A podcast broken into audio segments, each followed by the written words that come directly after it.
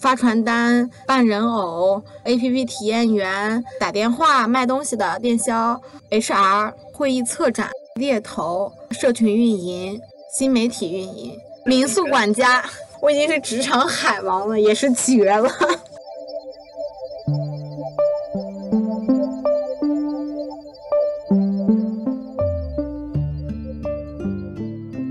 大家好，欢迎收听西普 iLog，我是主播 Spring，我是主播小叶子，我们是一档官方不严肃的校园播客，专注于收集那些上不了官网的西普故事。我们相信每一个真实故事都会被听见。在上期节目里，辟谣讲述了自己在各个国家当志愿者的故事，不少同学表示自己也想拥有这样独特的人生经历。但辟谣的故事还远远没有结束。回国后恰逢疫情，他毅然决定休学一年。在此期间，尝试了各种稀奇古怪的工作，包括在采访时，辟谣也正在实习中，利用午休时间和我们视频连线，完成了本期节目的录制。在这一年里，他认识了不少有趣的人，用自己的方式继续丰富着大学生活。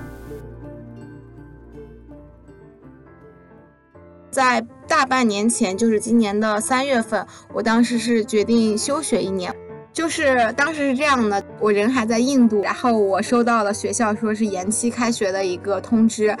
然后我就跟我爸打了个电话，跟我爸说了一下，我说我想休学，想体验一下社会的毒打，想要更加明确自己想要什么。呃，然后我爸的话就说，呃，行。这是你的决定，就是你不要后悔。但那个时候疫情确实比较严重嘛，他就说你在去之前先在家里面帮一帮我，然后把你到时候北漂的房租赚出来。当时大家不是很理解你这样的一个决定吧，所以我比较想要去得到一些肯定的一个声音，所以我就去问了一下呃我的 DA，跟他交流了一下。然后当时有一句话就是很打动我，呃，他告诉我说这一年是你未来就是试错成本最低的一年。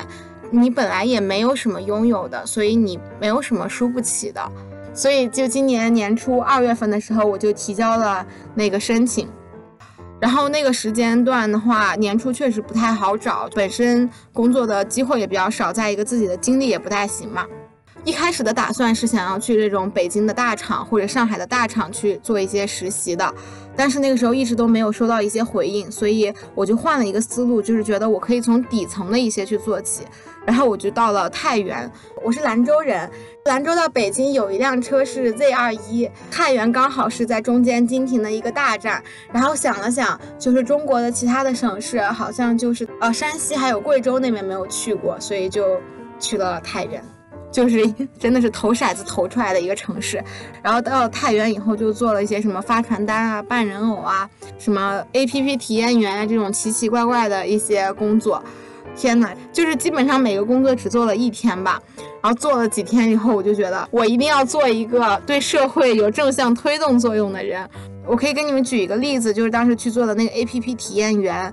就是去之前，我真的太单纯了，以为就是去帮人家下几个软件就结束了。结果早上九点钟去，他就把我们带到了银行，然后让我们去注册了一个卡，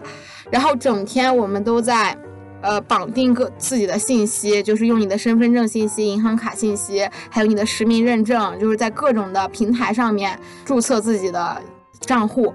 然后我当时就很火，就觉得自己的信息有被侵犯到嘛。然后我就问那个大哥，我说：“大哥，你做这个是合法的吗？”然后大哥说：“小姑娘，你这么说话就不好听了。什么叫合不合法呀？他这只能说是在一个灰色区域的一个事情。”然后，然后，然后我那会儿还傻登登的就信了，然后给他干了一天以后，给了我一百块钱。为什么就确定他确实可能是有点非法呢？是因为他在最后走的时候要求我们把所有的照片还有聊天记录全部都删除，就是不能留下任何一点的证据。他可能是怕我们去举报他。他们这种 A P P 需要那个，他们就最终是年报的时候需要去评比新增用户量的。怎么说呢？就是那天像坐牢一样，就是他们中午饭都不让你出去吃，生怕你跑了。就是当时其实不仅是我在那个地方会绑定，还有身边还有几个小姐姐，他们会帮我一起来绑定，因为整个流程会比较复杂一些。他们都很小，呃，两千年的，二十岁、十几岁这样子的。我就想，我来这儿是因为我真的。太蠢了，就是交了一次智商税。但是你们在这儿，你们知道自己在做的是什么？难道你们没有为自己的以后就是去考虑一下吗？就是做这个有什么帮助呢？嗯，就是之前接触到的话，都是觉得世界上都是大学生，但是到真的到了社会上，我发现大学生真的好少，就是很多人连高中都没有毕业，然后就是这样的一些人，其实才是绝大部分人。嗯，就是反正那个时候挺有点难受。在踩过这些坑之后，辟谣经过思考，还是决定去北京寻找正规靠谱的实习机会。于是他又开始了自己的北漂生活。在北京，他住过地下室、城中村，也试过连续半个月蹭住在不同的朋友家里。我我对这一年的话，我一直都是觉得，它是我，它跟上学是不一样的。就是上学这种的话，是我爸妈就是应该要去支持我去完成的吧。因为我觉得这个是我自己的一个选择，所以我还是会尽量想着能把花销可以降下来的嘛。嗯，然后我一开始去北京，我又不想住的太远，所以我就住海淀那边。它是一个地下室，然后很大，一千二还是一千四一个月。住进去以后，卫生间也是公用的。然后那个房间里面的话，就只有一个床，还有一个桌子，就是它是一个很长的一个长廊嘛。然后左右两边的话，就是会有不同的小房间，应该是他们自己隔出来的。对，然后我当时第一天刚住进去的时候，我的隔壁就是是一对夫妻，他们的房间就会比我大一些，他们的是个双人床。然后我就问他，就是他在这待多久了？他说他待两三年了。呃，老公的话是外卖员，自己的话是在一个商场里面去做服务员，家里面的话有两个孩子，都在东北那边。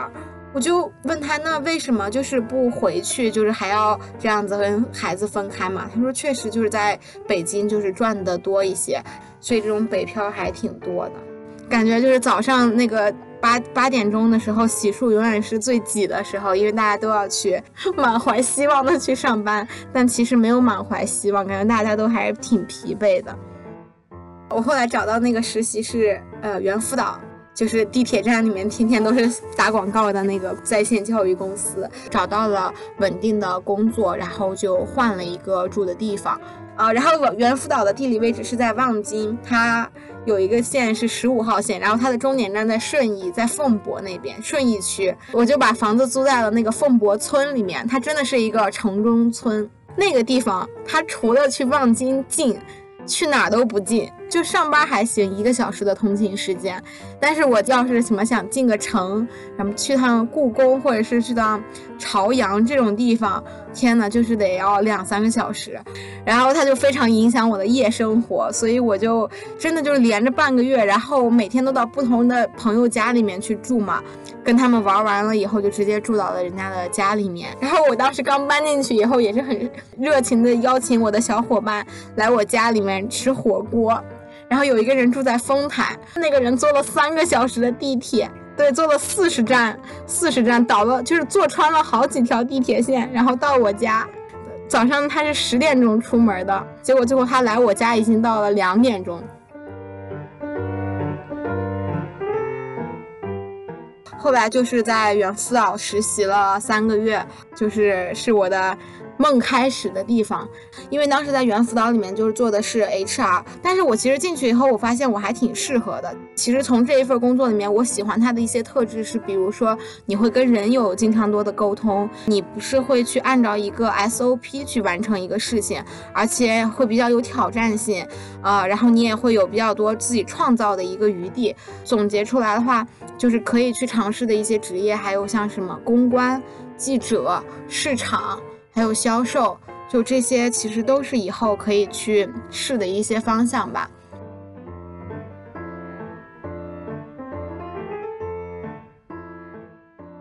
然后那个时候挺巧的，就是云南丽江那边有一个朋友他就是在那边是开民宿的，有这种义工换宿的这样的一个机会嘛。就是我到一个民宿里面，然后会帮他进行一些订单的录入，但其实工作量都非常的小。他会管我吃，管我住，然后我就去到了云南那边，成为了一个滇漂，想着去体验一下慢生活是怎么样的。哎，发现自己真是不太适合这种养老生活，感觉都要憋死了。就是每天看到朋友圈里面精彩的生活，就开想赶紧回去，但是又答应了人家，就是会要待待一个月，然后到最后几天的时候，每天都在倒数，还有四十八小时，还有三十六小时，还有三小时就要走了。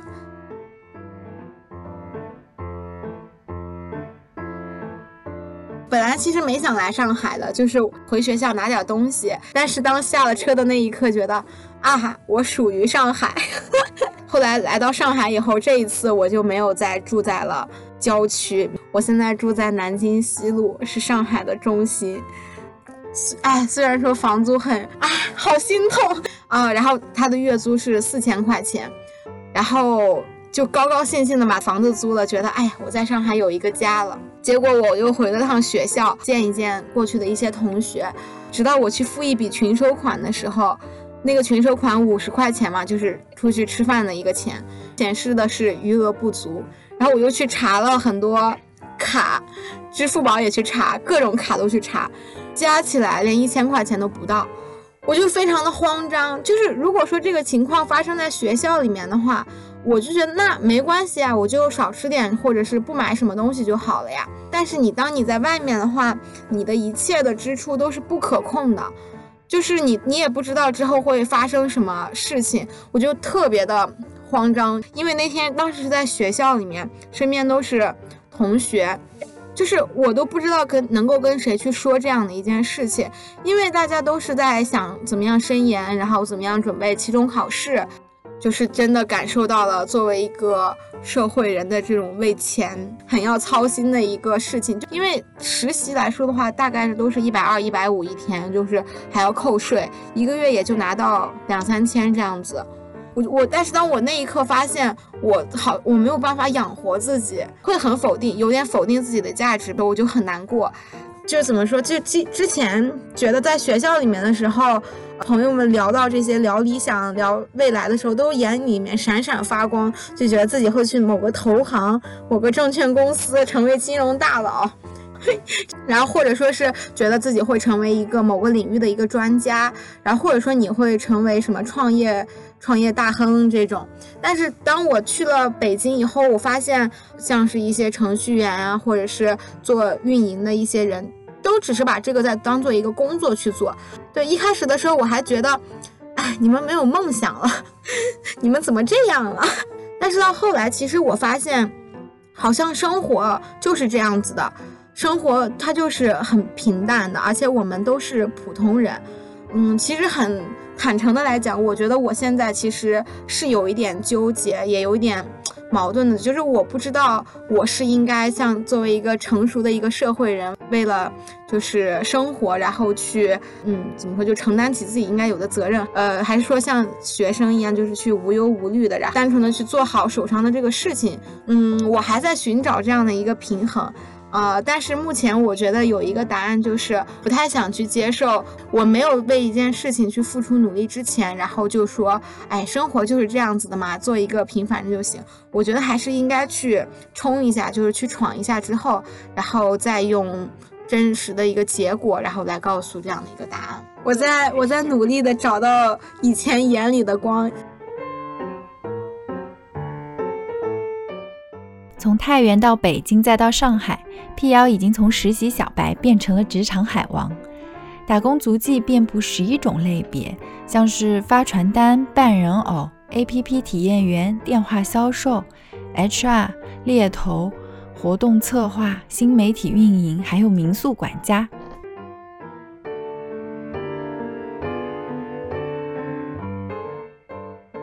就是一开始来上海，不是去做了一个猎头嘛，然后就真的就做了一个礼拜，然后就觉得这不是自己想要的东西，嗯，然后然后就换嘛，然后就又干别的，就干几天，然后又给走了，就是就是真的就是渣渣女语录，你很好，但我们不合适。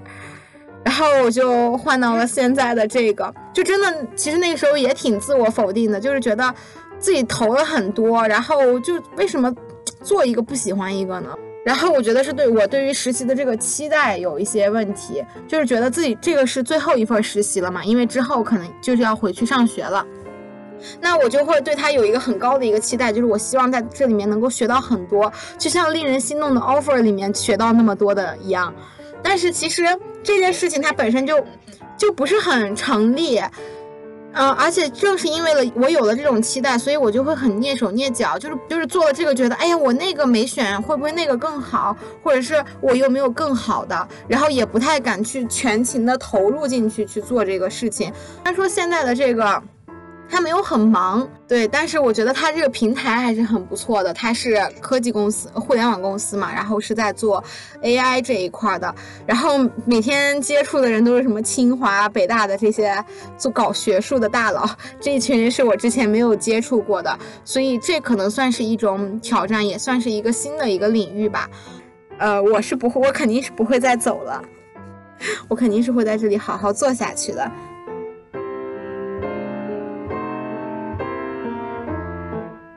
随着理想化的破灭，辟谣反而对实习有了更合理的预期。他告诉我们，即使只是处理繁杂重复的工作，但实习仍然可以带来很多收获。它帮助我们提前适应真实的社会，培养好的工作习惯，同时也能帮我们更好地认识自己，并有机会去提升那些不足的地方。为了搞清楚自己想要的到底是什么。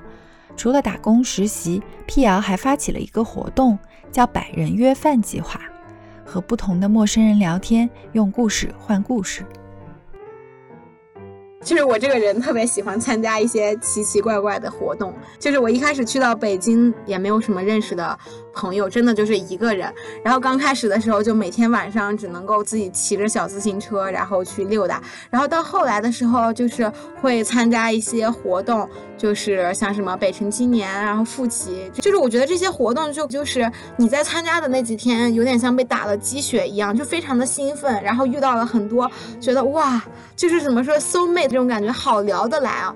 但是那几天结束了以后，你回归到自己正常的一个生活里面，很多人就是你也不会再去联系了。哦，对，说到这个好友，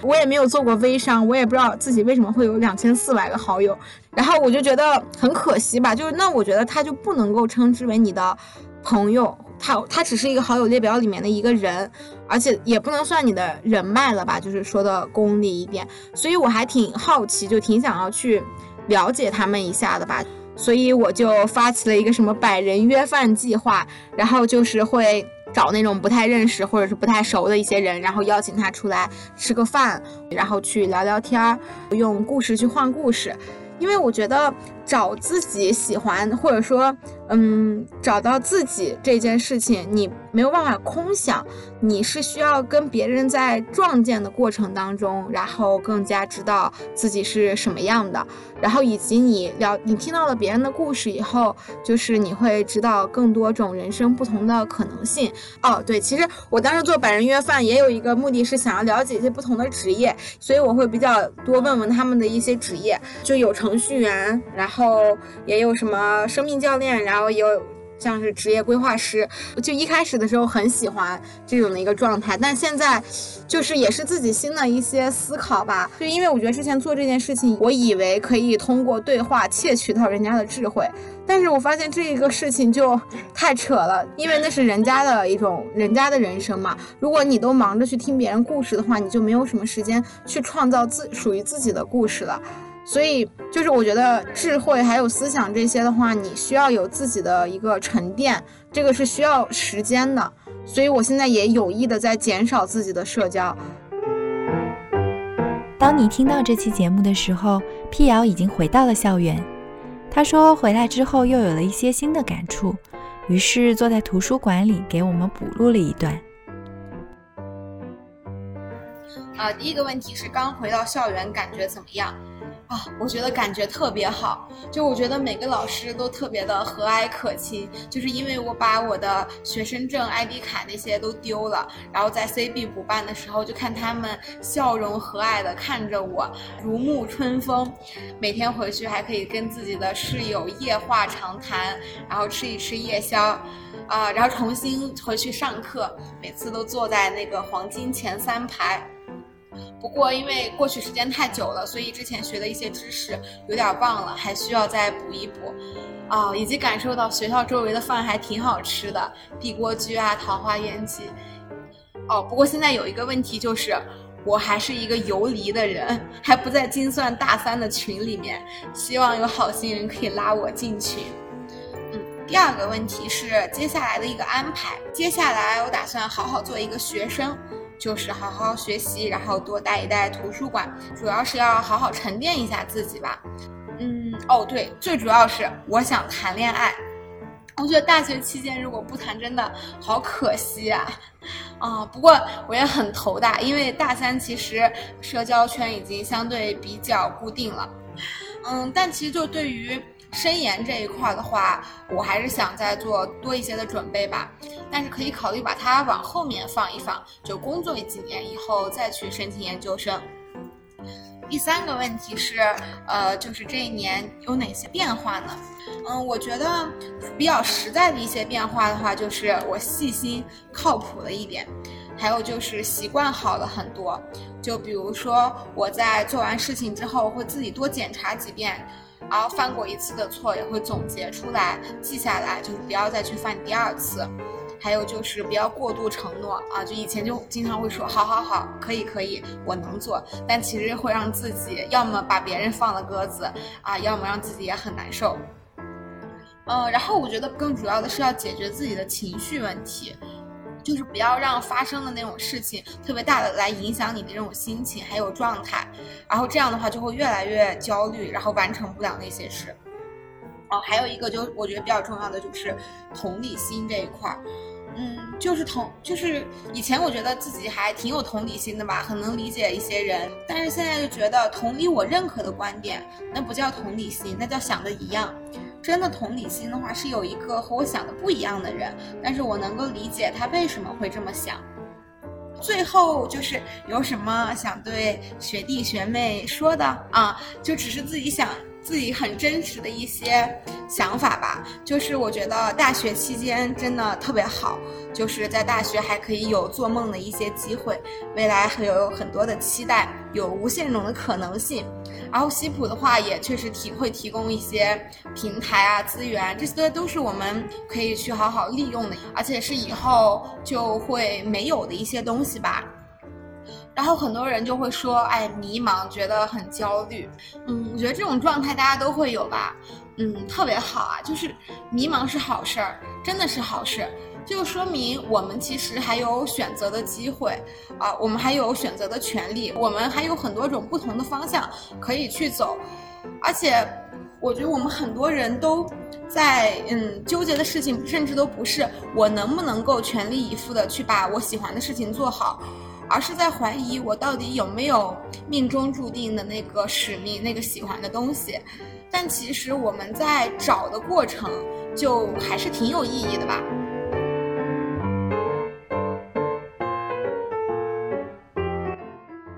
采访中，辟谣告诉我们，他很喜欢一段话：“